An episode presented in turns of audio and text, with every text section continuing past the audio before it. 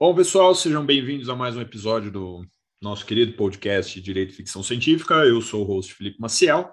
Hoje a gente está estreando um quadro novo aqui no programa. A gente está estreando um quadro de entrevistas que eu procuro trazer uma galera aí que eu conheço, que minha amiga ou que eu tenho contato, que eu acho que pode ser bacana para a gente entender um pouquinho mais aí essa relação de direito, ficção científica, sociedade, mundo, enfim, no geral acho que a gente pode entender um pouquinho melhor. Hoje eu trago a minha queridíssima amiga Mariana Franco. Tudo bem, Mariana? Tudo bem. E você? É um prazer estar aqui. Muito obrigado. Eu, a Mariana vai fazer a apresentação dela e tudo mais, mas só esclarecendo, a Mariana é formada em psicologia, ela é casada com um grande amigo meu, Marco. Eu trouxe ela aqui para a gente bater um, um papo, porque ela se interessa também pelo tema, ela gosta bastante acho que ela vai ter bastante conteúdo para contribuir para a gente. Antes da gente começar, vou passar para a São Maguila, porque, como vocês sabem, eu não posso começar o programa e nem terminar o programa sem mandar o beijo da Aline, senão ela fica muito brava, e aí isso é problema para mim.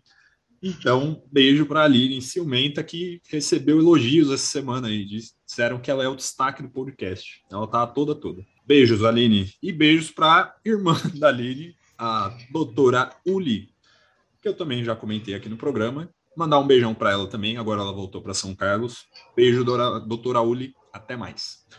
Bom, então vamos começar? Sim, doutora. Mariana Franco. doutora? que chique. Olha só, hein? Parece que não é só advogado que é doutor sem doutorado. É, mas você não tem é. doutorado ainda, né? Você vai ter, mas por enquanto não tem, né, doutora? Não, não, não, não tenho doutorado. Sou psicóloga mesmo. Tá bom, então. Então, só por licença poética, eu vou te chamar de, de doutora, tá? Mas saibam tá bom. que a, a doutora Mariana Franco será doutora em breve. Vamos começar então. Por favor, Mariana, se apresenta para a gente, conta um pouquinho da sua trajetória até aqui, seja pessoal, seja profissional, aquilo que você acha uhum. que é interessante uhum. a gente saber. Bom, você disse que talvez eu contribua bastante. Eu acho que eu vou trazer mais perguntas, né, que tem aqui nas anotações, mais perguntas, porque realmente é um tema muito é, novo, não tão novo, mas que com muitas incertezas ainda, né. Então, falando de mim, eu sou psicóloga, sou atualmente psicóloga clínica, ou seja, eu faço atendimentos clínicos, né, é, sessões de, de psicoterapia, já tive uma breve experiência em outros uh, ambientes, né, como saúde pública, educação, mas isso na época da faculdade. E tenho uma especialização em psicanálise, não sou formada em psicanálise porque é muito extensa, mas sempre me interessei bastante, então trabalho com isso também. E hoje eu curso uma pós-graduação em Direitos Humanos, em Cidadania Global, enfim, tudo isso que envolve estar vivo no mundo. É, e, claro, as questões sociais, né, que não ficam de fora. E rapidamente, né, o que, que é a psicologia? Porque pode passar um pouco batido, né, ou talvez caia um pouco é, na não explicação do que, que trabalha, o que, que se investiga realmente na psicologia, que seria basicamente um estudo dos processos mentais do comportamento humano. Né? O que, que seriam os processos mentais? Seriam os sentimentos, emoções, é, inconsciente, a razão, é, cada abordagem né, da psicologia foca num ponto, ou pelo menos se aprofunda um pouco mais, mas não se considera todas as outras. É, e sempre a psicologia vê o ser humano como biopsicossocial. Então, ele não é só biológico, ele não é só social, ele também não é só psíquico, né? Isso precisa ser levado em conta. É, acho que até por isso estamos falando de ficção científica também, porque somos afetados por ela, né? Por, por todas as criações artísticas também, né? Muito interessante. Então, para você que está nos ouvindo, caso você seja parado na rua e perguntar o que é psicologia, responder o que a doutora nos trouxe, que é o um entendimento de todos os processos mentais que envolvem os seres humanos. Uhum. Interessante a gente abrir discutindo o que é psicologia, né? Acho que hoje é um tema que está muito na moda, né? A gente fala muito sobre saúde mental, a gente fala muito uhum. sobre relacionamentos tóxicos, sejam amorosos, sejam familiares, sejam qualquer tipo de relacionamento aí, né? Ambiente de uhum. trabalho, esse tipo de coisa. Acho que hoje, não diria que é a ciência da moda, mas eu diria que é um dos temas que está mais em voga. Né? Uhum. Né? A gente falar sobre essa saúde mental, que acredito tem tudo a ver com esses processos biopsicossociais, né? Uhum. Acho que isso tem muito a ver com os procedimentos tecnológicos que a gente tem hoje, né? É, uhum. A gente tem um avanço muito grande da tecnologia, né? Que permite que a gente faça coisas que talvez 100 anos atrás fossem consideradas impensáveis, né? se não por criatividade, por impossibilidade material, né, ou do meio. Mas hoje a gente tem uma capacidade tecnológica gigantesca para fazer uma série de coisas, né? Uhum. E principalmente na área da comunicação, né, de interligar pessoas de pontos distantes e tudo mais, tornou muito mais prático. Mas ao mesmo tempo isso parece que nos afeta de alguma forma, Uhum. E ao mesmo tempo em que a gente discute né, os avanços da, da rede, o quanto a gente consegue se comunicar, o quanto a gente consegue produzir, a gente tem novas formas de comunicação, de propaganda, marketing e tudo mais. Uhum. A gente passou pelo pesadelo aí, né, do WhatsApp, Facebook, Twitter e tudo mais ficar fora por um dia e a galera entrar em parafuso, né, não saber Sim. o que. Esquecer como se comunica, né, de alguma forma. Exatamente, né. A gente até teve lá o caso, acho que a gente pode comentar mais profundamente depois, né, da, da pessoa que começou a passar mal e esqueceu que o telefone fazia ligação, né, para pedir por ajuda e como não tinha WhatsApp, ela não sabia o que fazer e acabou se perdendo, né. Parece que a, o nosso cotidiano ele é muito influenciado por esses novos meios de comunicação e tecnologia, né? Uhum. Então, é, gostaria que a doutora comentasse um pouquinho para a gente qual é a, a conexão que a doutora enxerga entre psicologia e tecnologia, né? Como essas duas coisas podem ser ligadas? É, eu acho que elas não têm como não serem ligadas, né? Justamente por isso que você falou é, no começo de hoje está sendo muito colocado nessa questão da saúde mental. Enfim, a pandemia, né, realçou isso muito, a procura por terapia aumentou muito. É, a tecnologia, de alguma forma, ajudou pra caramba. Também né, a gente não pode demonizar ela, né? É, ajudou inclusive para acessar as pessoas a terem terapia, é, permitiu que as pessoas conseguissem se comunicar no seu isolamento, o que é bom, mas eu acho que é um campo ainda muito desconhecido para a psicologia, acho que para todos os campos né, da ciência, é, mas até a forma, eu acho que a alteração da percepção da realidade é e está sendo muito afetada. É, a questão do que é possível, do que não é possível, de, do que quem está perto ou do que, que está perto, do que, que não está. É, ao mesmo tempo, haver um sentimento de solidão gigante, gritante, né, que a, a, a tecnologia não conseguiu é, acabar né, com esse sentimento. Eu acho que, inclusive, em alguns casos, acentua e ainda é um campo e precisa ser estudado isso. Acho que tem muitos profissionais, muitos pesquisadores que eu espero que realmente estejam se dedicando a isso. Eu vejo isso no, no meu, no, na minha clínica, né? Como que isso chega. É, não é da mesma forma para todas as pessoas, mas com certeza a questão da comunicação e a construção de modelos de relação mudou e está mudando muito.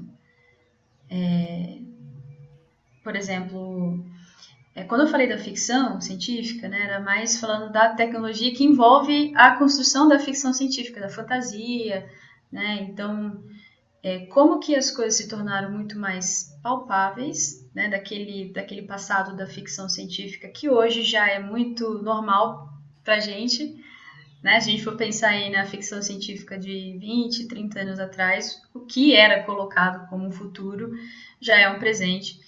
E não sei, sinceramente, não sei se a gente está sabendo lidar muito bem, né? Se a gente está conseguindo realmente se inserir ou conseguir fazer com que isso seja só mais uma ferramenta e não a única ferramenta de relação, né? De relação não só com o outro, mas com o mundo, com, com a própria fantasia em si, que é um conceito da psicologia.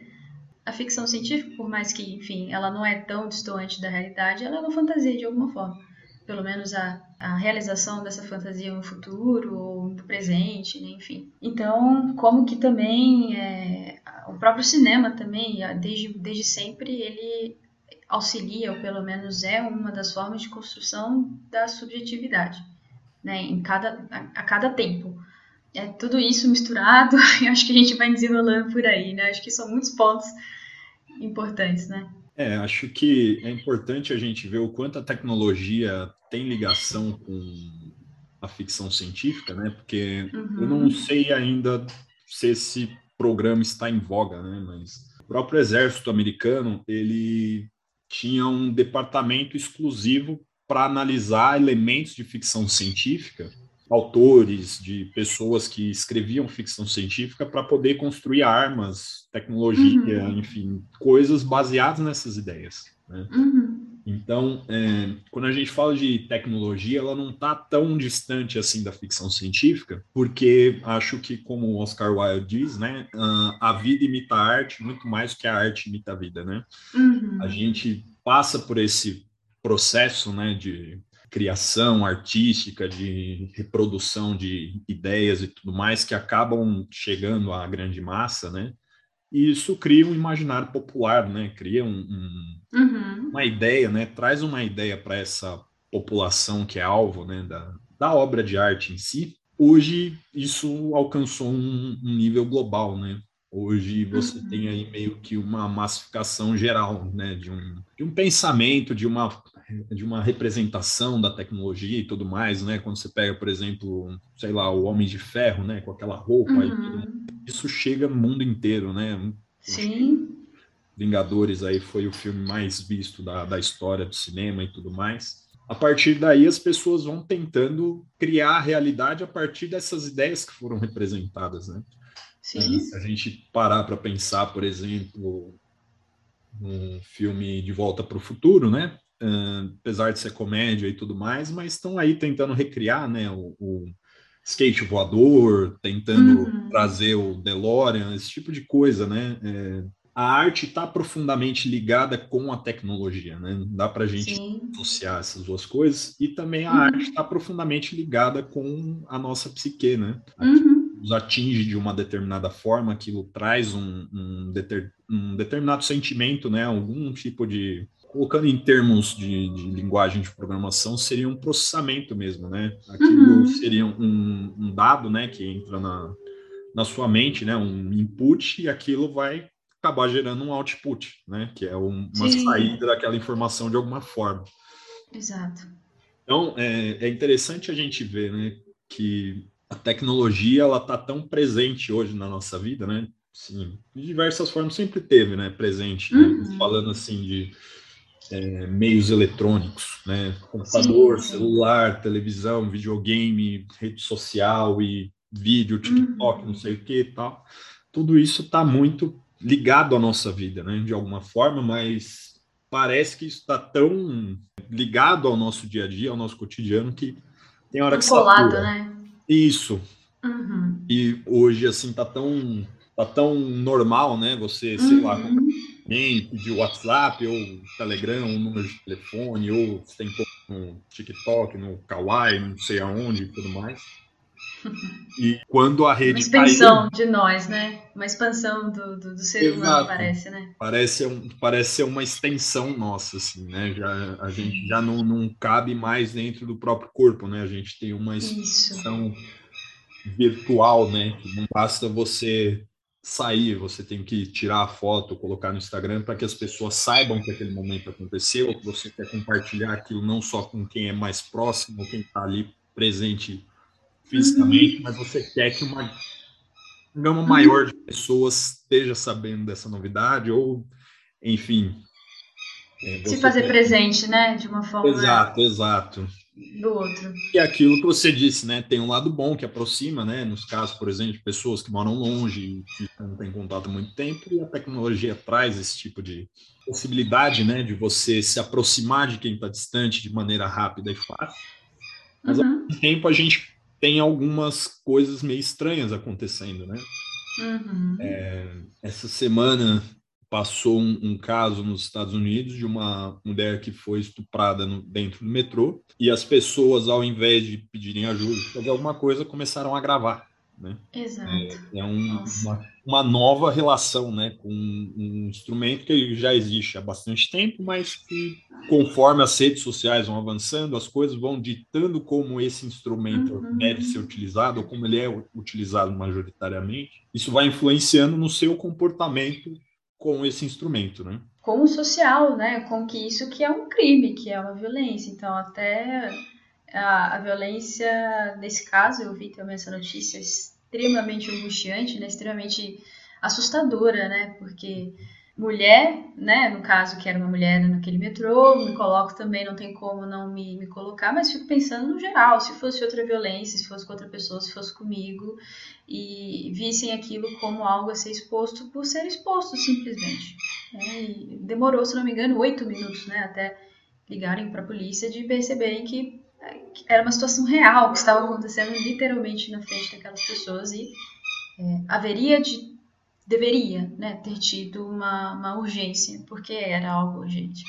Então, acho que isso que você falou, né, da, da facilidade, né, da rapidez, isso é muito bom, mas é, isso é muito delicado, né? A gente não sabe qual é a dimensão disso, porque até no processo de desenvolvimento da criança, né, todos nós fomos crianças, né, existe esse vão aí, essa necessidade de, é, de criação, e a, que é a ficção, né? A gente está falando de ficção científica, de cinema, que é o processo de criação, mas hoje falando do, dessa coisa que está colada na gente, né? Que é a tecnologia, o quanto que nos permite realmente criar, mas não por ser fácil, mas justamente por ter ali aquele vão, aquele ato, né? Que faz com que tenhamos que criar coisas, é, é, não necessariamente novas, mas talvez mais autênticas, né, mas uh, que façam mais sentido também. É, não querendo aqui usar um discurso, né, lá na minha época era muito mais legal, na minha época era tudo, tudo mato, né,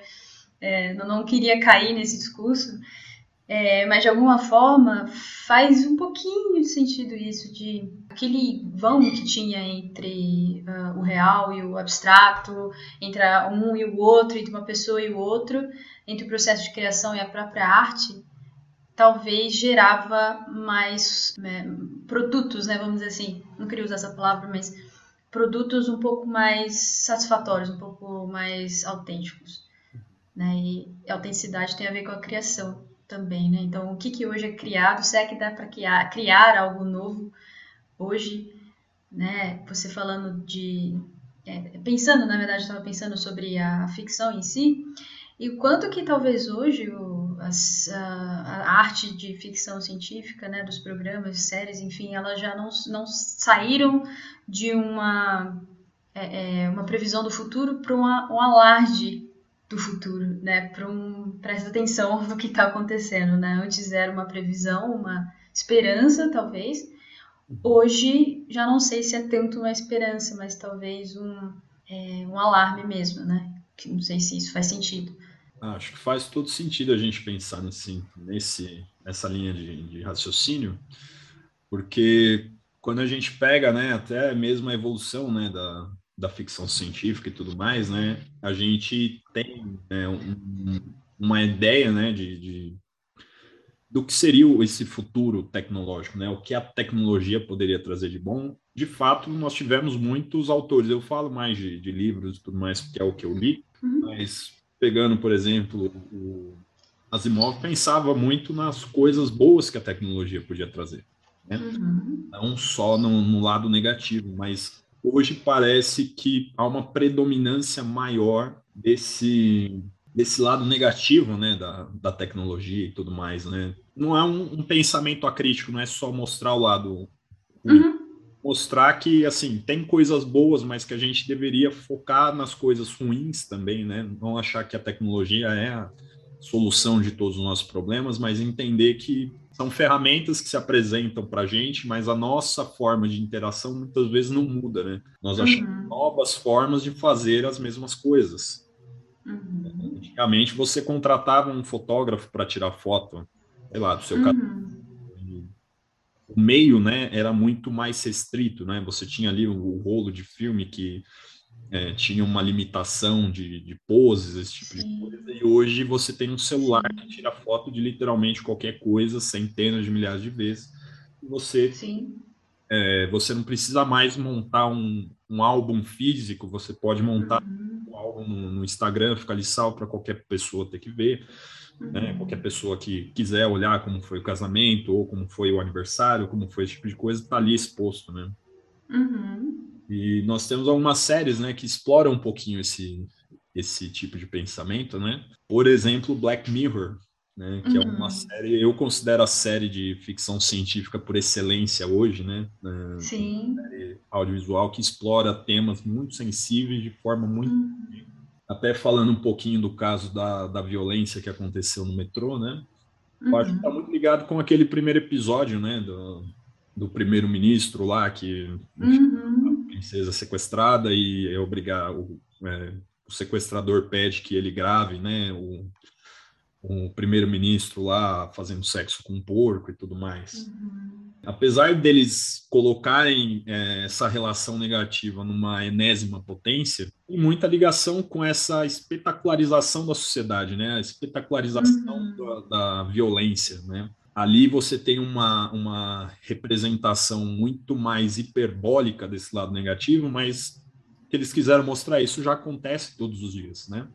É, uma pessoa está sendo violentada e você está gravando. Você não está chamando atenção, você não está contendo o, o, estuprador, você não está fazendo o que em tese deveria fazer, porque a sua relação com esse, essa situação mudou por conta de um instrumento novo que apareceu, né, nos últimos, sei lá, 15 anos aí, vai desde o surgimento do iPhone, a gente tem uma nova construção de entendimento com relação a esse instrumento, e aí esse instrumento dita como a sociedade lida com ele e como a, a sociedade interage entre si, né? Sim, como pune, né? Como de alguma forma integra, como relativiza ou não, como quem é, entre aspas, bom ou ruim, se isso aqui será que é possível, né? Então, realmente, até, isso me lembrou até de casos de, é, se não me engano, é, eu esqueci o nome do termo, mas é de que homens, predominantemente homens, que postam vídeos né, de, de nudez ou de até próprio sexo mesmo da de uma mulher por vingança, né? Então, isso marca a vida inteira daquela pessoa? Tem então, também então, a questão do alcance, né? Você. Exato. Sei lá, se antigamente você tirasse uma foto, você até poderia mandar imprimir e distribuir. Uhum. Hoje, com a velocidade de um clique ou dois ou três, você consegue fazer isso chegar para literalmente milhões de pessoas, né? Uhum. É tudo uma questão ali de realmente essa rapidez né, com que a gente consegue transmitir informações. Mas perguntando aqui do, do ponto de vista psicológico, assim, a sua opinião mesmo, do que você estudou, do que você vê no seu dia a dia de trabalho, nós temos capacidade de lidar com a velocidade com que essas informações se apresentam para a gente, porque quando a gente pensa, por exemplo, num TikTok, num Instagram, num uhum. são sempre coisas extremamente fugazes, assim, né? Tudo uhum. Efêmero, né? É uma tela, assim, que passa, uma imagem que literalmente é o dois, três segundos ali de você passar para a próxima imagem que aquilo fica, né? Exato. E tá ficando cada vez mais comum, né? Você falar de coisas muito sucintas, de forma rápida, você escrever coisas em formato de tweet, você limitar o seu pensamento a 240 caracteres, ou a um vídeo de 15 segundos do Stories, ou a um vídeo uhum. Sei quantos segundos ou minutos ali do, do uhum. TikTok, do Kawaii, de todas essas ferramentas, né? É, nós temos capacidade psicológica de lidar com essa velocidade que tanta informação aparece para gente? Eu acho que não estamos tendo essa capacidade, mas por não por é, talvez não sermos capazes realmente, definitivamente, mas acho que é um processo muito novo, é, com muitos riscos, né? Como, como eu disse, mas essa rapidez, né, essa fugacidade é, de, dos conteúdos, né, muito conteúdo sendo produzido o tempo inteiro. Muitos deles não são nada autênticos, né, e, enfim, não estou aqui para julgar também, mas eu acabo consumindo quem não, né? Quem não consome, de alguma forma, direta ou indiretamente está consumindo. É, até as próprias referências de tá na, na, era, né, do que quais são as ideias de hoje, mas eu acho que acaba tornando tudo, nessa até a produção de conteúdo, é, essa produção de identidade, eu acho que se torna muito frágil.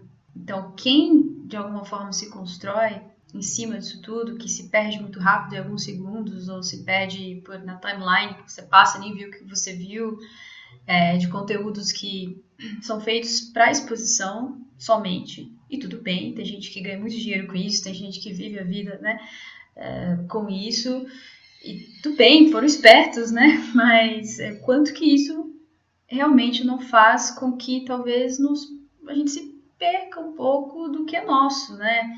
É, eu acho que de alguma forma existe uma, uma briga, né? Uma luta para se fazer é, fazer o seu espaço, né? O seu marco na internet, o que eu acho que é muito difícil, porque todo mundo está na internet, então ali você é só mais um, é, que na verdade somos, né? Somos só mais um. Mas é, eu acho que isso fica muito denunciado, assim, porque acaba perdendo um pouco do contorno do que, que é o meu, do que, que é o seu. Existe essa diferença? Não existe essa diferença entre, entre o privado e o coletivo, por exemplo, né? entre o privado e o é, público. Né? Acho que isso é uma discussão muito séria, inclusive, é, do que, que deveria permanecer do âmbito do, do íntimo, né? do, do eu, é, do que, que acaba não se faz, vamos dizer assim, porque se perde no meio desse todo que é gigantesco, gigantesco e imensurável. Justamente eu acho que por não termos a dimensão do que do vídeo, por exemplo, se eu postar um vídeo no YouTube, eu não sei quem vai estar vendo meu vídeo, eu não faço ideia até onde é, minha cara vai chegar, o que eu tô falando vai chegar, como aquilo vai afetar as pessoas, isso eu realmente eu acho que a gente nunca vai ter essa dimensão. Então, são, são realmente são muito mais perguntas. É, eu acho que não temos ainda essa capacidade de, de lidar com essa rapidez, essa fugacidade. Eu acho que não. É que assim, eu acho que nós que já temos uma certa idade, né, denunciando aqui a minha idade, volta de 30 anos e tudo mais, eu tenho uma forma de lidar com essas coisas muito diferente do que tem uma criança, por exemplo, né? Sim, sim. Eu acho que nós que nascemos ali na década de 90, do século passado, a gente foi muito privilegiado com relação ao avanço tecnológico, que a gente uhum. pegou um monte de processos novos que foram surgindo, né? Então, é, a gente pegou o advento da internet, do computador, tablet, videogame, um monte de coisas que foram se aprimorando mais ou menos conforme a gente foi crescendo, né? Então, a gente ainda tem muita coisa do passado, né? De, assim, coisas menos tecnológicas, como, sei lá, ficar sem luz ou alguma coisa assim. Uhum. É, uhum. internet, ou ter que pegar uma enciclopédia e uhum. ler a enciclopédia ao invés de pesquisar na, na Wikipédia. Escrever à mão, Escrever à é algo muito. É, as pessoas até se assustam um pouco, né? É, é, com, com, às vezes eu vou mostrar alguma coisa que eu fiz para algum amigo, até questão na clínica mesmo, eu faço alguma coisa à mão e envio. E ficam, mas por que você está escrevendo na mão? por que não? Realmente é uma coisa que está ficando obsoleta, né? Papel e caneta. Eu não vivo sem, sendo bem honesto. Uhum. Não vivo sem papel e caneta, mas de fato, cada vez mais né, estão substituindo aí os cadernos por tablets, os livros por e-readers, né? Que a gente chama de Kindle, Kobo, uhum. esse tipo de, de tecnologia e tudo mais. E eu acho que as crianças, né, agora dessa nova geração que vem aí, já, já tá muito mais ligada a essa tecnologia do que a gente, por exemplo, né? Sim. Aí, de novo, perguntando, né?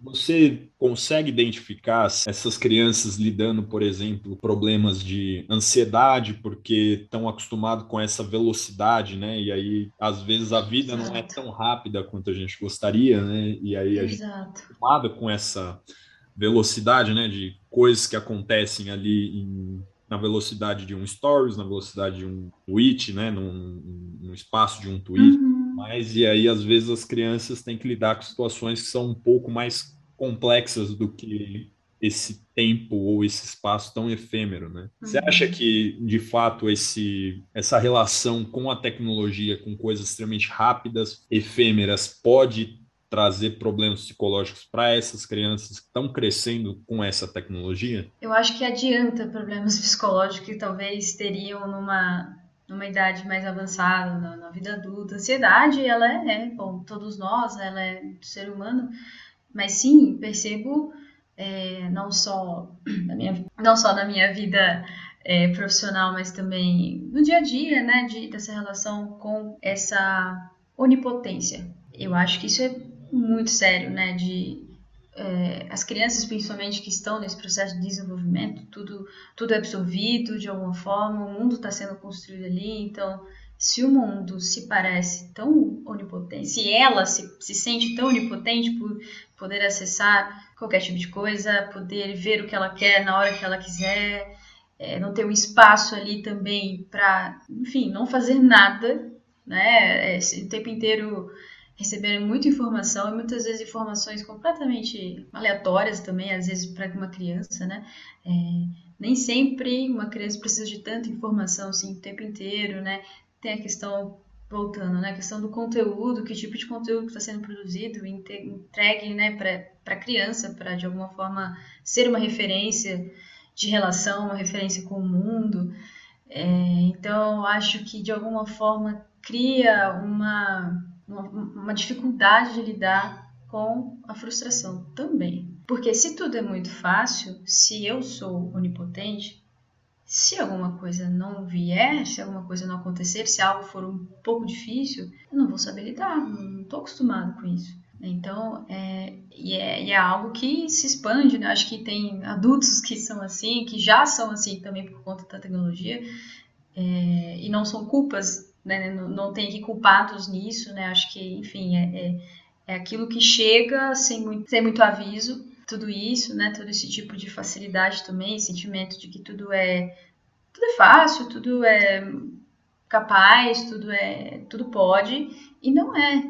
Gente, a gente não é impotente, a gente é super limitado em várias coisas e tudo bem, não tem problema com isso. A gente precisa ter os nossos limites, a gente precisa também ter as nossas dificuldades também em certo momento. Tanto que no processo de desenvolvimento de uma criança, tem vários autores, né? Mas tem o Winnicott que ele falava muito sobre processo de, de, criatividade, o processo de confiança, é, enfim, a, da mãe, que ele falava muito da mãe, né, da mãe suficientemente boa, isso quer dizer que não era uma mãe é, 100% boa, não oferecia tudo para a criança, ela não tapava todos os buraquinhos ali da, das falhas da criança. Isso, o Winnicott já falava da época, né, isso não não era saudável. A criança precisava de alguma forma se esforçar para se fazer entendida, por exemplo. Né? Ela tinha que de alguma forma estimular a sua criatividade de alguma forma para saber se comunicar, se fazer no mundo. Então, quando tudo é muito fácil, tudo é muito dado, né?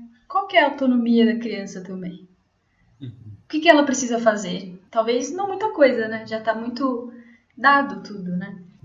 Acho que você tocou num conceito interessante, né, de onipotência, né, de uh, não só crianças, mas acho que é mais interessante a gente ver as crianças que crescem nesse, nesse meio, né, com essa sensação de onipotência, porque acho que isso está muito ligado com o pensamento do Bauman, né, de uh, você Sim. criar uma modernidade líquida, né, de relações extremamente líquidas, né? Quando você tem um conflito com seu amiguinho, você não vai lá e conversa com ele, né? Você simplesmente exclui o seu amigo uhum. e pronto, né? Você tira tudo uhum. aquilo que é, não te agrada na sua onipotência, porque na tua rede, né? Você é realmente onipotente. Você determina o que passa ou não, o que acontece, uhum. você se sujeita ou não.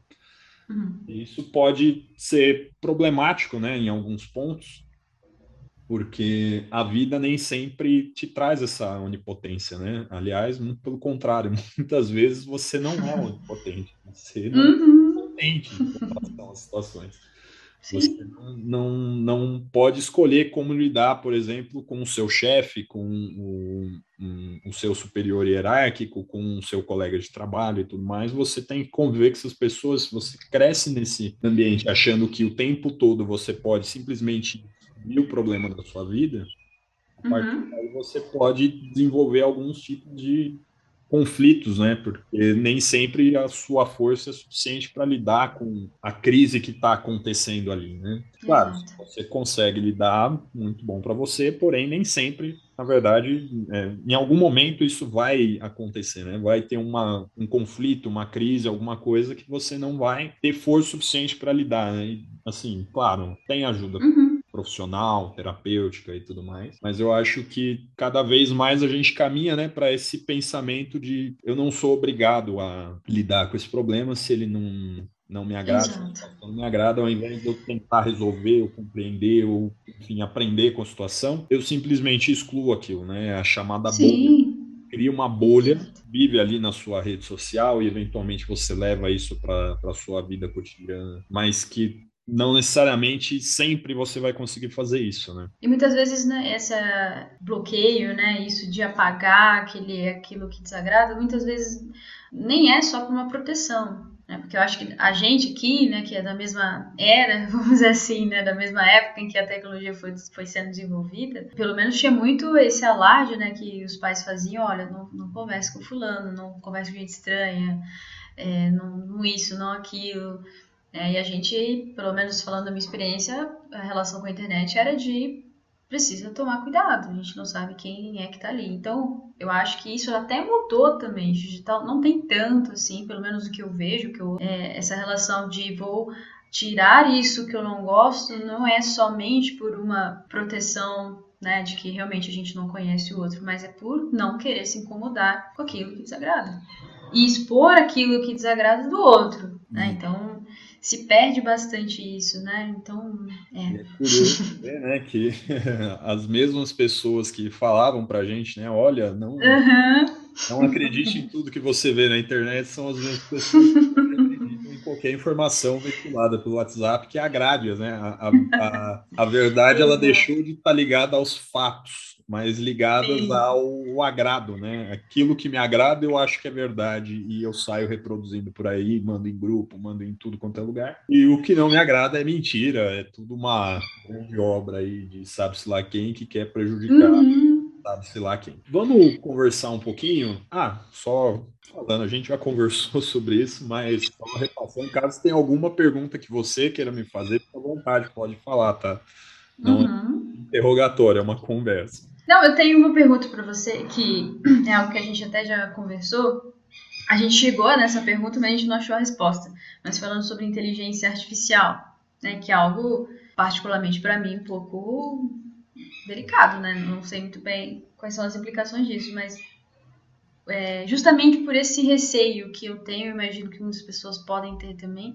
Por que você acha que é, temos receio, até medo desse crescimento ou desse desenvolvimento de inteligências artificiais?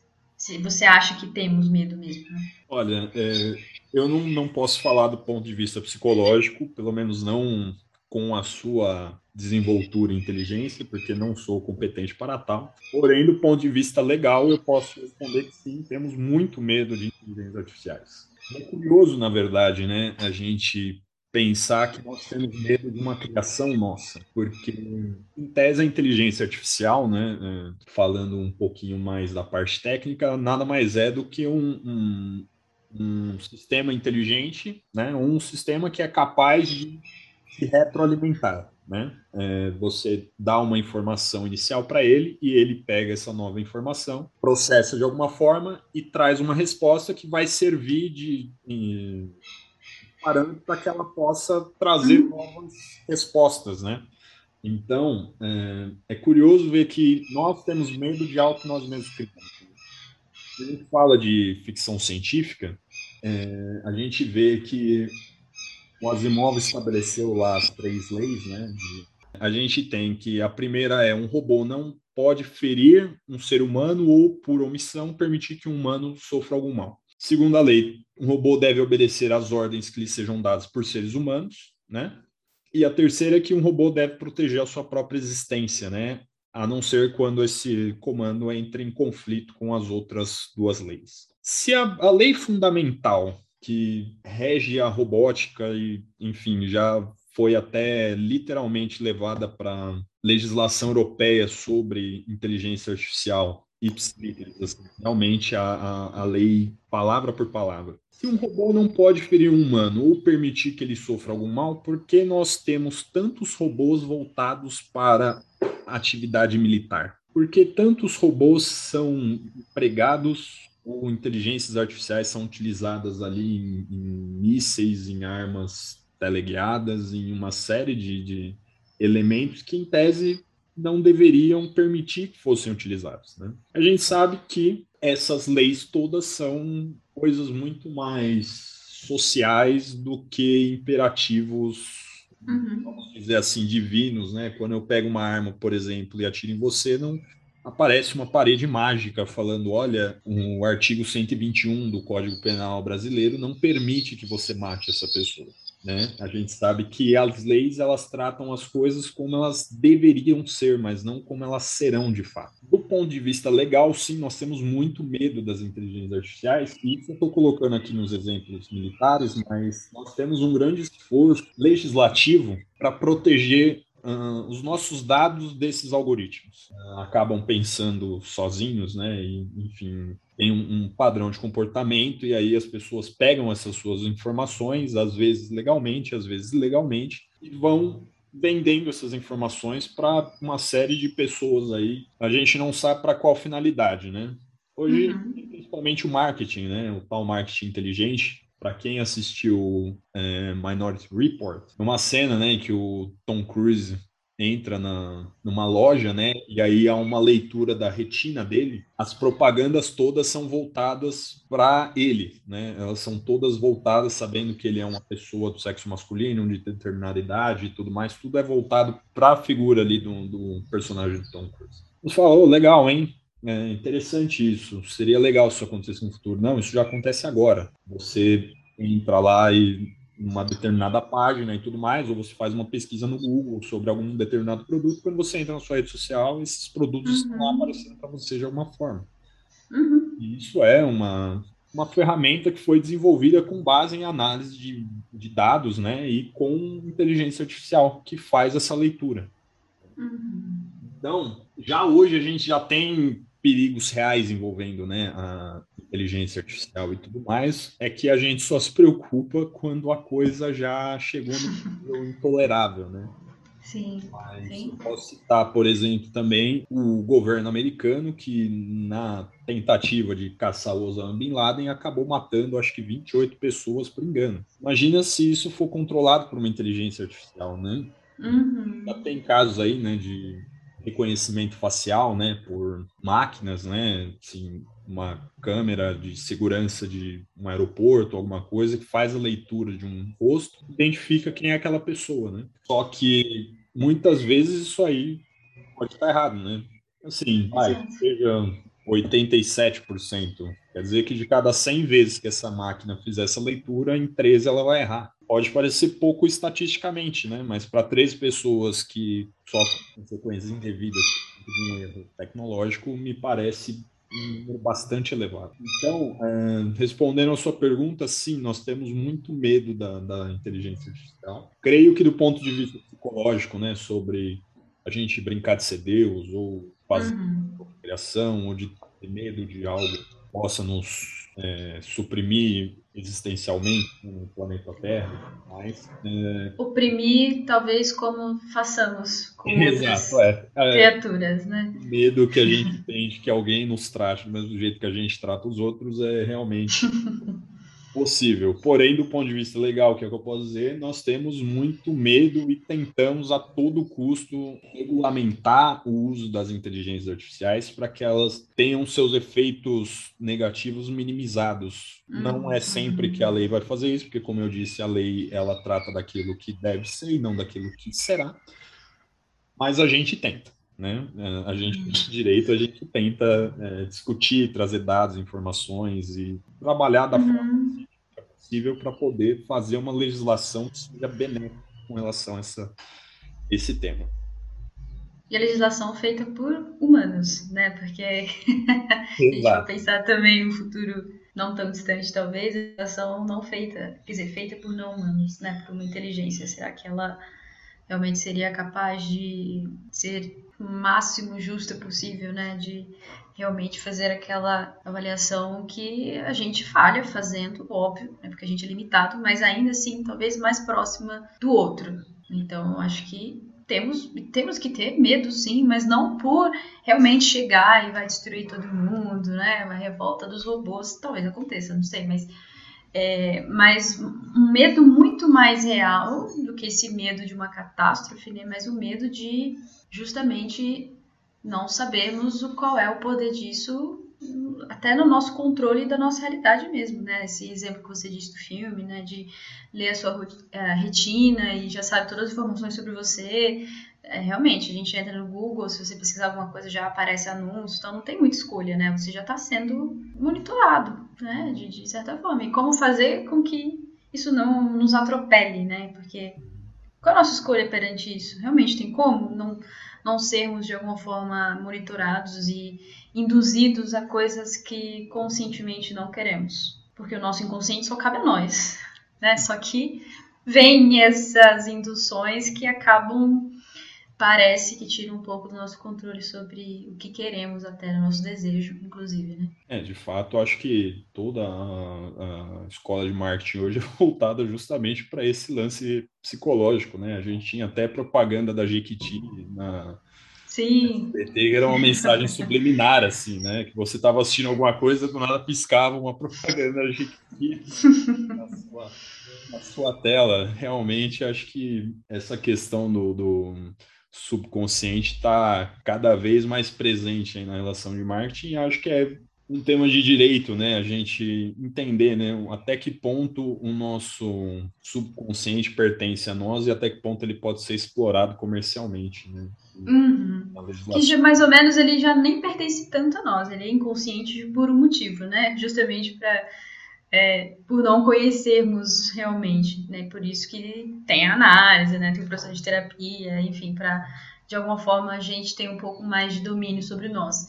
Então, se chega algo externo, algo que nem temos a dimensão, porque já está tão presente no nosso, na nossa realidade, né, tão colado com a gente, é, qual que é realmente a implicação disso não, em algo que é nosso, mas nós mesmos não temos tanto conhecimento sobre, que é o inconsciente, mas ainda mais com esse agravante, vamos dizer assim, dessa ferramenta, dessa tecnologia que pode ser infinitamente, é infinitamente mais inteligente do que que a gente, né? É, eu acho que cada vez mais, né, a gente vai criar essa ideia, né, de que as inteligências artificiais são capazes de fazer as coisas de modo mais rápido, mais eficiente, mais inteligente e tudo mais. Isso vai levantar uma série de questões, né? Do ponto de vista técnico, né, teria uma, uma inteligência artificial legitimidade para, por exemplo, ser um juiz um ser humano poderia ser julgado por uma máquina, uhum. literalmente, né? uma máquina ali que, enfim, ela não, não se construiu sozinha, claro, uhum. mas um autômato poderia julgar um ser humano, há um espaço para isso. Acho que cada vez mais essas questões vão aparecer de alguma forma para a gente. Né? É Acho que em, nos Estados Unidos teve um estudo falando que já existia uma inteligência artificial que estava ali em 90% das decisões do, do juiz, né? A inteligência artificial decidia em quase 90% dos casos igual ao que decidia um juiz humano. Cada vez mais essas questões vão aparecendo. A legitimidade, não do ponto de vista é, de eficiência, que ela é capaz de reproduzir situações, uhum. mas quando uma uhum. determinada novidade aparecer para essa inteligência artificial, será que vai ser justa essa decisão? Será que vai ter legitimidade? Nós somos, uhum. como sociedade, nós devemos ser julgados por um ser que está distante daquilo que a gente entende, né? Porque nós somos uhum. por uma série de, de, de elementos, né? Como tempo, como a morte, coisas que nos afetam de uma forma que talvez a inteligência artificial não, não assimile, né? A gente tem uma questão muito próxima, né, com a passagem do tempo, com a perda, com é, a saudade, com tipo de coisa, né? Os limites, né? Eu acho que isso que você está falando são os limites, né? A morte, o tempo, a perda, é justamente uma das principais coisas que somos. Somos isso, né? Que não tem como a gente fugir disso, por mais que tentamos, é, não, não vamos fugir da, da, do destino de que somos realmente, a gente sofre perda, a gente tem dificuldade com morte, a gente tem as coisas acabam e é, é, acho que isso que move, né? De alguma forma molda as nossas ações, mesmo que completamente inconsciente. Às vezes não, mas e é uma coisa que inteligência artificial não tem por que nem ter isso, né? Uhum. É, não tem começo, nem meio, nem fim, é simplesmente é, em algum momento. Exato, até porque quando a gente pega uma inteligência artificial, né, que ali é um programa de computador, é, se a gente mantiver os meios, né, passando ali, sei lá, pensando, vai, muito tempo atrás, uma informação que estava no disquete, que a gente passou para o CD, passou para o pendrive, agora está na nuvem, tem a manutenção uhum. da nuvem ali e tudo mais, depois uma próxima tecnologia. Os dados, eles tendem ao infinito né? Conforme você você faz a manutenção adequada dos meios, né? E a gente não tem essa possibilidade, né? A gente até tenta, né? Com remédio, com enfim, tratamento psicológico, psiquiátrico, indo aos médicos, tomando remédio, fazendo tudo que é possível, a gente tenta manter o nosso meio, só que a gente sabe da finitude do nosso meio. E isso, enfim, gera toda um, um, uma forma de pensar, de ver a vida, de enxergar as situações, e o nosso direito é construído com base nisso. E a inteligência artificial vai ter as limitações dela que são completamente diferentes do nosso, né? Como explicar uhum. a, assim um medo da morte, né? Um medo do, do, do fim para uma uhum. entidade que não tem fim, né? que pode não ter fim. Vai ter as uhum. limitações dela lá, mas para a gente aqui, né? É, isso tudo está muito distante. Então é curioso ver, né? Que no futuro cada vez mais a gente vai ter essa mescla, né, de que é humano e o que é não humano, né, vamos chamar de não humano, porque hoje mesmo a gente já tem, né, é, a construção aí de, de, bonecas sexuais, né, que por enquanto não tem movimento, mas é, a gente uhum. tem a, a, representação física, né, de uma uma boneca que você constrói, compra conforme as medidas que você deseja. Nós temos também sites aí, programas, enfim, que fazem um, um, eles permitem que você construa uma inteligência artificial ao seu modo, né? Sim, sim. É, mais, né? É, teve até um cara que criou lá, ele pegou a inteligência artificial lá que fazia isso e ele acabou recriando a esposa morta, né? Uhum. Como era a esposa morta e tudo mais. Acho que cada vez mais a gente vai ter essa essa relação, né, de coisas que são não humanas, mas que a gente gostaria que se comportasse como humanos e tudo mais, e aí a gente Sim. vai ter em algum ponto essa essa ligação, né, é, cada vez mais forte, né, entre atendentes, né, quando você vai até um hotel, por exemplo, e ao invés de ter uma pessoa, tem um robô ali que se comporta como um ser humano que te reconhece, uhum. Enfim, relacionamentos, como a gente é, assistentes aí virtuais que a gente já tem aos montes, né? Uhum. um pouquinho do filme Her, né? Uhum. Fala, né, dessa, dessa, relação entre humano e não humano. E acho que cada vez mais a gente. E de sentimentos muito humanos, né? Que envolvem, por exemplo, no Her, né? Do, do, do personagem principal, que de fato se apaixona e que quer ver uma vida ao lado daquela. Ele tem até o nome, né? Esqueci o nome que ele dá, mas é a namorada dele. Uhum. De uma forma para superar o término de uma, de uma outra pessoa, de pessoa mesmo, né? Como que foi difícil para ele, como que todo o contexto dele não era de repleto de solidão. Ele encontrou naquela inteligência a saída, mas enfim, não, não vou dar spoiler aqui para quem não viu, mas o final não é muito agradável. Olha, vamos respeitar a galera que não assistiu aí, mas recomendo a Sim. todos que assistam o filme Her. Sim. Legal. É, e acho que ele toca também nessa questão que você trouxe da onipotência, né? É, uhum. assim, né? No, no, geral, a ideia de você construir, né, seja a sua namorada, seja retrazer, né, de alguma forma a sua pessoa amada que já morreu e tudo mais, isso entra nessa questão da onipotência, né, da gente realizar de alguma forma todos os nossos desejos e vontades. Acho que cada vez mais também nessa inteligência artificial vai tentar de alguma forma é, quebrar essas limitações, né? Uhum. A esposa morreu, você pode fazer uma inteligência artificial que se assemelha a ela, você não precisa mais lidar com a, a morte enquanto você estiver vivo. Sim. Ou você pode deixar uma inteligência artificial que pense como você, para que depois que você morra, as pessoas te consumam de uma forma. Alguém que se considera tão importante assim a ponto de ter por toda a eternidade, mas uhum. esses limites, né, essas é, de fato, como você colocou, essas limitações que nós temos enquanto seres humanos, né, elas tendem a, de alguma forma, desaparecer conforme as inteligências artificiais vão evoluindo, né? Acho que essa é a, a, a grande questão. Né? É, apesar de ser uma criação com potencial aí bastante grande, ainda é uma criação nossa, né? Uma ferramenta nossa. Uhum. Não é neutra, né? Nenhuma tecnologia. Uhum. Exato. É neutra, né? Ela atende a uma determinada de demanda, ela atende uhum. a um desejo de uma pessoa que criou, que desenvolveu essa ferramenta, né? Então, acho que a gente tem que ficar ligado de fato, porque não dá para entrar nessa, né, de que a tecnologia está ali, usa quem quer, você não é obrigado, porque hoje, se você excluir seu número de telefone, você fica praticamente incomunicável. Né? Exato. Não adianta. Que tira nossa escolha, né? Eu acho que é, do jeito que as coisas estão andando, parece que dá muita escolha, mas ao mesmo tempo parece que tira toda a escolha da pessoa. Você não tem escolha se as suas informações vão estar no lugar seguro. Você não sabe onde está as suas informações, você não sabe quem está te vendo, você não sabe o que sabem de você. É, você não consegue escolher não ter contato com a tecnologia hoje. Não tem como. Uhum. Não tem opção. Se alguém quiser, não vai ficar completamente ilhado.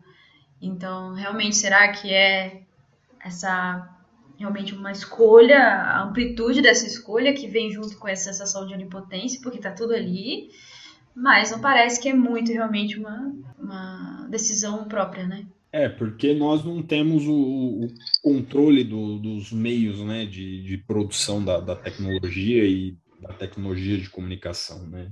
Hoje, né, no sistema que a gente vive, tudo é baseado para que você queira participar disso. Né? Você tem diversas escolhas como quer usar o WhatsApp ou o Telegram ou o Viper ou sei lá qual outro uhum. aplicativo de comunicação aí, você usa o que você quiser, desde que você tenha o um celular, desde que você tenha o um, um número de telefone, desde que você tenha conexão com a internet, desde que você pague tudo que tenha exatamente ali para você ter à disposição essas ferramentas, você é livre para escolher, né?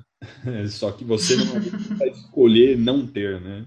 Exato. Pode até dizer, tipo, ah, não, você tem porque você quer, você não é obrigado a ter número de telefone, você não é obrigado a ter WhatsApp, você não é obrigado a ter nada disso. Se a gente cortar isso aí de qualquer pessoa média hoje, ela some. Literalmente some. Ela, é, ela Exato. Eu, é... falando até por uma experiência minha, eu Instagram era uma rede social, né, que todo mundo tem, todo mundo conhece, eu tinha, não tenho há uns quatro, quase quatro anos eu percebi que quando saí, parece que eu sumi. Eu tinha sumido. Eu sumi. As pessoas esqueciam que elas poderiam falar comigo de outra forma. É, depois de muitos meses, né, que as pessoas perceberam, ah, você não tem Instagram mais? Eu não te achei. Eu falei, ah, mas eu tô aqui, eu tô, né, tem número, é, pode me mandar um, uma carta se você quiser, inclusive gosto muito. Tem o Facebook que eu ainda uso. Então, realmente, eu desaparece. Você fica. Realmente, eu perco muitas coisas por não ter Instagram. As pessoas me mandam coisas, mandam referências, um vídeo, uma live, qualquer coisa assim, que eu gostaria de, de ver, mas eu não vejo, porque não tem como. E eu não vou pagar esse preço também pra, por ter o Instagram, né? Eu realmente não, não, não, não quero mais. Então, é só um exemplo, né, da, de, de diversos outros que é uma escolha bem limitada. Você pode não ter, mas aí ninguém vai te, é, de uma forma, te achar, né? E hoje em dia, ser visto é muito importante, né? Ainda mais pensando em pessoas autônomas, né? Que trabalham como autônomos como eu e você. Uhum. Depende muito dessa promoção do nosso trabalho, né? E aí a gente acaba não tendo escolha. Ou eu sigo a tendência, ou eu sumo de, de assim, de vez. trabalho, né? Trabalho, eu perco meu, minha ferramenta é. E isso, de novo, volta para aquilo que a gente come começou a conversando, né? É, sobre um único indivíduo, né? Chamado Mark Zuckerberg, que é dono de Facebook, WhatsApp, Instagram. As ferramentas do cara caíram e aí a gente viu que a gente não é dono de nada, né? A gente uhum. tá simplesmente por uma mera liberalidade do cara que ganha com isso, mas que se ele resolver apertar os botãozinhos ali, desligar tudo, uhum. nossa vida vira de cabeça para baixo. Eu, sendo bem sincero, adorei ficar sem WhatsApp. Eu também. Para ficar um Infelizmente foram só algumas horas, mas a gente vê o quanto a gente está ligado com isso, né? E o quanto é difícil a gente se adaptar às situações quando a gente já não está tão acostumado, né? Quando essa ferramenta já ela passou a suprir as nossas necessidades de tal forma que a gente já não consegue imaginar como é resolver os problemas. Exato. Tem até aquele filme Wally, que é muito fofo, muito, né, muito bonito, que fala daquele tema que muitos dos filmes falam, né, da o mundo vai acabar pela questão da degradação ambiental. Tem a ver com a tecnologia, óbvio, mas inclusive, né, no, no, no próprio filme Wally tem aquele daquelas pessoas, né, que, que, que não andam mais, que estão na, na cadeirinha flutuante, que nem sabem mais andar, quando a cadeirinha sai, elas não sabem andar, né, porque elas nasceram ali naquele contexto. Claro que é só um, um exagero mas dessa, dessa situação, mas eu acho que já acontece. Tirou um pouco da nossa autonomia, né? De, bom, se eu não tenho WhatsApp, eu vou ligar a pessoa. Eu, esse exemplo que você deu, eu vou mandar uma carta, eu vou até a pessoa, sei lá, qualquer coisa. Que, que tem outras formas também, essa elaboração da dificuldade, né? Que não temos tanto com a, a tecnologia, né? Que a gente tem também, além da, da assim, da facilidade, né, de atender de alguns meios, a gente tem também o, o, a repulsa que, a, que ela cria em relação aos meios antigos, né? Eu imagino que boa parte dos seus amigos aí que usa WhatsApp, que usa Instagram, esse tipo de coisa, vai achar muito legal quando alguém eu sou a pessoa dessa, infelizmente, mas é porque eu nunca gostei realmente de atender ligações. Eu sou o contrário, adorava telefone. Hoje, se alguém falo, por que, que essa pessoa está me ligando? planeta essa pessoa vir que ela ainda liga para alguém. Né? É, Quem tem créditos no celular, né? É, é, verdade. Hoje o celular faz tudo, menos ligação com quem tem crédito, né? Para todo bendito do celular. Mas o, o ponto é, né? É, essa facilidade, ela vem junto com uma repulsa aos outros meios, né? Por isso fica uhum. tão fácil de esquecer deles, né? Uhum. Pô, eu não sabia o que fazer, né? Tipo, você podia ter me ligado, mas ligar isso uhum. existe ainda, né? É, eu não gosto de receber ligação, então não ligo. Uma série de coisas que vão nos afastando daquilo, e isso, claro, é, é meio que uma, uma ferramenta comercial, né? De você uhum. criar uma necessidade e manter as pessoas naquela necessidade, porque aquilo vai gerar lucro para quem criou a ferramenta. Né? Tanto que já há muito tempo atrás, né? No Instagram era só para os telefones da, da Apple, né? Uh, o Mark Zuckerberg, quando viu que aquilo estava bem, né, financeiramente falando, ele já correu para comprar o bendito do Instagram, porque ele sabia que aquilo era o futuro, né? As empresas que ele não conseguiu comprar, ele destruiu, né? Literalmente. Uhum. O, o, não era o TikTok, eu esqueci o nome, o Snapchat, né? Que ah, sim. A galera postava lá no Snapchat, ele tentou comprar o Snapchat, não deu certo, e falou, ah, então tá bom. Criou o Stories lá no Instagram e sumiu a necessidade do, do, do Snapchat. Sim. Tem gente que usa ainda, né? mas a, a, maioria das pessoas não vai mais criar um Snapchat. Já tem ali a mesma coisa no, no Instagram. Uhum. Então você tem uma guerra comercial para ver quem vai pegar a próxima tecnologia, né? A próxima rede social aí que vai sucesso e tudo mais, assim como acontece em diversas outras coisas, né? Quem vai lançar o próximo jogo, quem vai lançar o próximo filme, quem vai lançar a próxima música, quem vai fazer, né, o próximo sucesso. Isso é muito ligado, né, com a nossa forma de consumir tecnologia.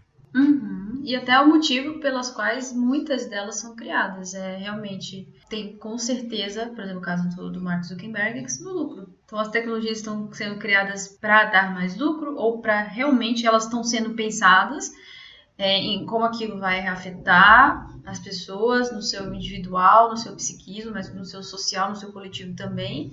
Não parece que muitas delas estão olhando para esse lado né, desse, dessas perguntas, né? Que impacto isso vai ter, mas é que lucro isso vai ter. Então, realmente, é, questão do capital, enfim, até por isso que, é, que eu acho que é muito. É, a gente precisa realmente ter muito mais perguntas da é, legitimidade também, da, se a gente precisa realmente de tudo isso, né? Ou é lucro para quem cria, somente, né? Lembrando que isso não é novo, né? Tá aí a Polishop há não sei quantos Sim. anos vendendo um monte de coisa que TechPix. não sabia que precisava até ver, né? Até alguém criar essa é. Na, gente, né? É. É, e aí, enfim, acho que é uma questão bastante psicológica, né? De como a tecnologia e a sociedade estão ligadas, né? E como essa acho que vive à base de capital, né? Que em capital precisa dar um jeito de conseguir e tá o tempo todo criando formas de conseguir o capital. Né? Você tinha uma pergunta para mim sobre previsão do futuro? Pode. O que você, que, que você imaginava de como? Você já até me perguntou isso um pouco, né? Se a gente, se você, se eu achava que a gente estava sabendo lidar com tudo isso, é, psicologicamente falando, mas queria saber de você, o que, que você acha ou é, o que, que, pode gerar, né? Para onde estamos caminhando com tudo isso? Se o desenvolvimento vai continuar assim, ou se vai haver talvez algum tipo de recuo, né? No sentido de necessidade de criação de, de dessa tecnologia tão avançada assim, ou para você já está suficiente também? Olha, é, acho que a marcha tecnológica ela agora, né, está entrando num, num ponto aí de crescimento bastante acelerado, né? E eu não acredito que a gente vá ter um ponto de inflexão. E para quem não sabe, né, falando aí para os nossos ouvintes, a tecnologia ela cresce numa curva exponencial. Então vamos pegar o seguinte exemplo: Se pegasse uma pessoa de 1750, trouxesse ela para agora 2021, ela ficaria bastante espantada, né? porque o mundo uhum. 750, tecnologicamente falando, é muito diferente do que é o de 2021. Porém, se ela pessoa de 1750 que tivesse impressionada da mesma forma que ela ficou impressionada com a tecnologia, é, uma pessoa, ela não teria que voltar 200 anos no passado, ela teria que voltar uns 2 mil anos no passado, porque a curva de crescimento da tecnologia é exponencial, né? Então, ali tem um ponto em que ela tem uma curva um pouco mais lenta, né, de crescimento um pouco mais lenta, só que em algum momento ela vai começar a crescer com velocidade muito grande, né, no tempo. Acho que a gente está começando agora a chegar nesse ponto, né? Acho que ali do século 20 para cá, a gente evoluiu muito, né? Só dando um outro exemplo aqui para vocês, até o ano de 1900, nós tínhamos algumas pessoas, eram pouquíssimas pessoas, porém existiam pessoas que detinham todo o conhecimento matemático existente à época. Então, ali em 1900, existiam algumas pessoas que literalmente sabiam tudo que havia para saber sobre matemática no mundo hoje não existe uma única pessoa que domine uma única área da matemática, né? Assim, da matemática não existe uma pessoa que saiba absolutamente tudo sobre um ramo, sendo que uhum. 120 anos atrás tinham pessoas que sabiam tudo de todos os ramos. E a tendência é que esse crescimento se acelere ainda mais, né? que a gente tenha um, um desenvolvimento tecnológico, científico ainda maior e mais rápido nem sempre isso chega para a gente, porque muitas das coisas que chegam para a gente são aquilo que vale a pena vender, né? Aquilo que é uhum. comercialmente, mas é, do ponto de vista militar, do ponto de vista da saúde e tudo mais, há avanços científicos muito grandes que a gente nem fica sabendo porque não tem interesse comercial que a gente saiba disso. Mas eu acho que a minha previsão do futuro, né, é que cada vez mais a gente tem aí essa mescla, né? Eu já comentei um pouquinho da, assim, daquilo que é humano e daquilo que não, que é não humano. Acho uhum. que no futuro a gente vai ter um pouquinho de, como eu posso dizer, um fugere urban, assim, né? Uma uhum. coisa meio é, abandonemos a tecnologia, venha para um centro de Sim desintoxicação tecnológica em que você entra lá no retiro e aí você vai fazer as atividades que as pessoas faziam alguns anos atrás, né? Como você ficar sem computador, ficar sem internet, fazer atividades manuais. Pra, vocês não estão vendo aqui, mas atrás da doutora Mariana tem um quadro lindíssimo que ela pintou à mão. Maravilhoso. É, eu acho que daqui uns 30, 40 anos vocês vão poder ir para um spa pintar um quadro. Sei que hoje faz isso. Tirando a doutora Mariana, que é muito talentosa, é, eu acho que a gente vai ter um pouquinho desse, desse pensamento assim de abandonar um pouco essa rotina tecnológica né, e voltar para procedimentos manuais, seja pintura, Sim. culinária, arte, enfim, voltar para esses processos. Né? Até porque e... são processos de subsistência também, processos manuais, né? A comida, planta, o plantio, o cuidado com a terra, o cuidado com, enfim, com a casa, no sentido né, de, de, man, de manter, né, de subsistência mesmo, é manual. Isso ainda, posso estar falando besteira, talvez eu não tenha realmente a dimensão disso, mas ainda, pelo que eu vejo, é manual. As coisas mais básicas possíveis, né?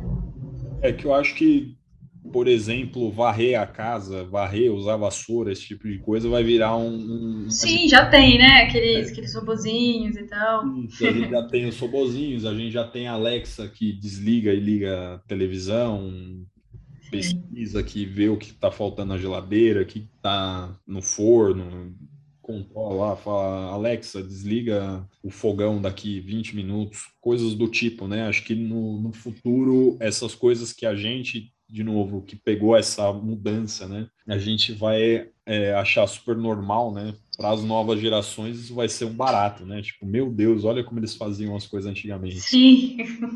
Acho que falando um pouquinho do direito, né, acho que a gente vai ter ali proviso né, da, da, da tecnologia no começo para tentar lidar com situações que são é, repetitivas. Né? A gente tem demandas repetitivas, a gente tem coisas que são extremamente repetitivas e que não teria problema da, em tese, né, da tecnologia resolver a priori e a tendência é que cada vez mais o trabalho do advogado seja uma coisa mais voltada para dados e estatísticas do que uma atividade judicial mesmo, né? Assim, uhum. Você criar um convencimento no juiz, mas mais você conversar com os seus clientes, olha, nós temos uma porcentagem de chance de conseguir êxito, de não conseguir, mais, né? Relação a, a, essa demanda, ou, enfim, fazer um, um, trabalho que é muito mais fora do, do judiciário por conta da, da, evolução mesmo da tecnologia, né? É, o Asimov até fala isso, ele diz que a atividade jurídica é muito baseada em uma atividade protelatória, né, que nada mais é do que você ficar enrolando, enrolando, enrolando para não cumprir aquilo que você tem que cumprir ou para que as decisões levem o máximo de tempo possível. E essa atividade vai diminuir você passa a agir muito mais fora do judiciário do que dentro do judiciário. Né? Isso falando da minha profissão. A sua profissão, eu acho que vai ser uma loucura. Tá? Uhum. Eu espero que não chegue a esse ponto, porque vai ser. Já estou preocupada, viu? Se chegar realmente num robô terapeuta ou um robô psicólogo, eu acho que não faço ideia da catástrofe que pode ser isso, né? Olha, é, eu acho que pode até ser bom se for feito por pessoas capacitadas, né? Porque eu Sim. fico meio preocupado quando eu vejo pessoas falando aí agora a gente tá acabou de sair aí do Setembro Amarelo falando sobre prevenção ao suicídio e tal e eu fico meio preocupado porque uma pessoa que está pensando em, em, se suicidar eu acredito que ela esteja passando por problemas gravíssimos de ordem psicológica, né? Sim, sim. Quando você fala que está à disposição ali para ouvir claro, eu não estou duvidando da sua boa fé em fazer essa atividade. Mas eu acho que uma situação tão complexa e que deveria ser encaminhado né, para um atendimento profissional o mais rápido possível, deixa meio preocupado a gente ver pessoas que assim acham que terapia é fazer fofoca, né? Você é, pedir é, conselho, né? Trocar, isso, isso. bater papo.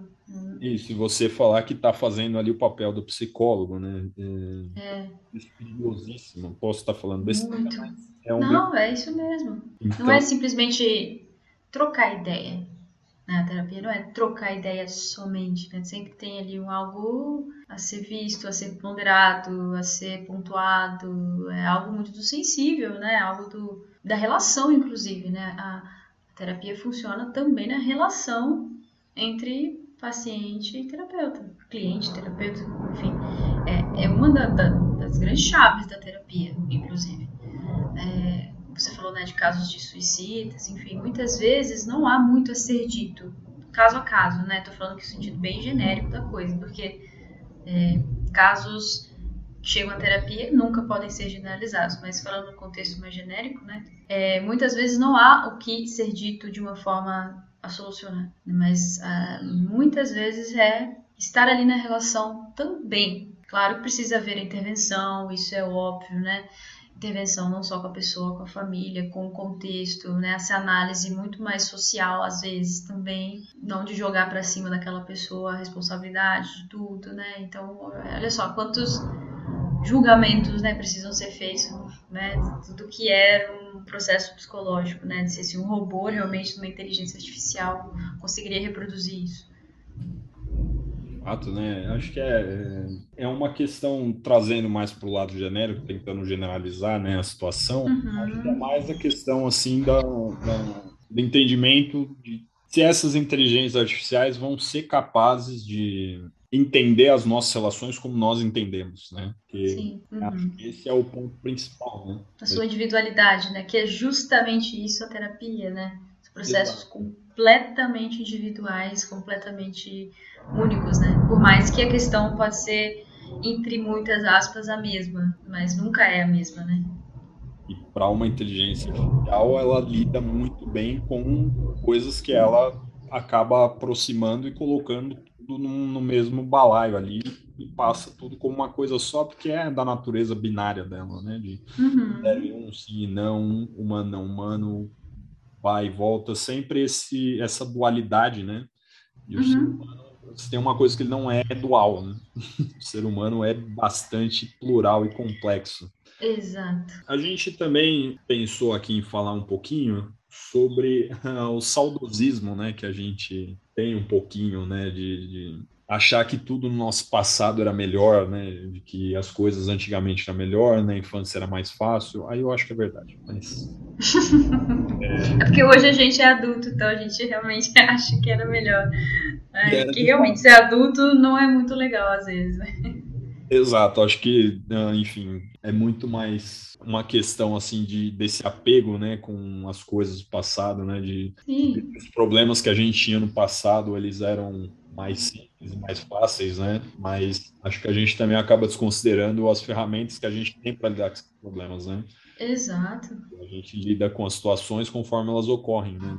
É fácil ser engenheiro de obra pronta e falar que no passado era mais fácil quando você não tinha as ferramentas para fazer as coisas que você é capaz de fazer hoje. Uhum. Perguntando aqui do ponto de vista psicológico, existe mesmo essa, esse saudosismo, assim, nós somos é uma construção social, nós temos esse apego eu acho que sim, eu acho que tem uma questão do nosso narcisismo, né? De acharmos que aquele tempo que já passamos, que já conhecemos, que era nosso, era melhor, porque era nosso, porque talvez era, entre infinitas aspas, mais simples, porque talvez o tempo de hoje é mais realmente mais desafiador, porque não, a gente não tem tanto controle, a gente tem controle do que passou, porque passou. Então, acho que fala um pouco, sim, do nossa ideia de é, no passado era mais simples, porque talvez eu já conheço o passado, porque talvez hoje eu não sei lidar muito bem com, com o incontrolável. Então tem a ver com a nossa, nossa ideia de narcisismo, sim. É, não que isso seja errado por si, não. Né? Acho que é uma forma de, de resgatar coisas que talvez foram perdidas, né? de voltar à sua essência, né? falando um pouco mais de filosófico, né? É, acho que o saudosismo ele pode ser muito bom, mas ele pode ser extremamente. pode ser uma negação da realidade também. Né, de negar hoje, nossa, hoje é horrível, era tá tudo ruim, nada, enfim, nada era como antes, não era, mas é, antigamente também tinha coisas horrorosas, tinham coisas que se tivesse um pouquinho de tecnologia na época, muita coisa teria sido evitada. Nada é, dual, né? É, exatamente. Eu acho que é, costuma atingir mais as pessoas mais velhas, né? Que elas têm mais dificuldade em lidar com as novas tecnologias e tudo mais. Eu não estou aqui falando que eu sou o gênio da. Uhum. Que no futuro eu também vou ter meus problemas. Vou ser o velhinho lá que não, não entende alguma coisa, né? Mas que hoje a gente tem, é, enfim, avós e pais que dizem que qualquer coisa é culpa do celular, né? Tipo, ah, bate o dedo. É. A parede já também não sai desse celular, né? É, Sim. E assim, Hoje é o celular, antigamente era a televisão, antes da televisão o rádio, antes da televisão do rádio o carro, antes do carro uma charrete, tudo é tudo era melhor, né? Quando era feito, parece que de uma forma um pouco mais manual. O que eu acho que muda, né, também é o acesso, né? Antigamente não, não se tinha tanto acesso à tecnologia, né? Era uma coisa muito mais restrita, né? Uhum. É, do que é hoje, né? Hoje qualquer pessoa tem acesso a um celular. É, é, é uma coisa impossível, mas talvez na década de 50 era uma porcentagem muito menor de pessoas uhum. que tinham acesso a uma televisão, por exemplo. Né? Uhum. Né? E essa pessoa ia buscar informação no jornal, e aí talvez achasse que o jornal era melhor que a televisão e tudo mais, mas porque ela não tinha acesso, né? Se ela tivesse Exato. o acesso que as outras pessoas tinham na época, né, a um, um aparelho de televisão, ela talvez não tivesse essa rejeição tão grande.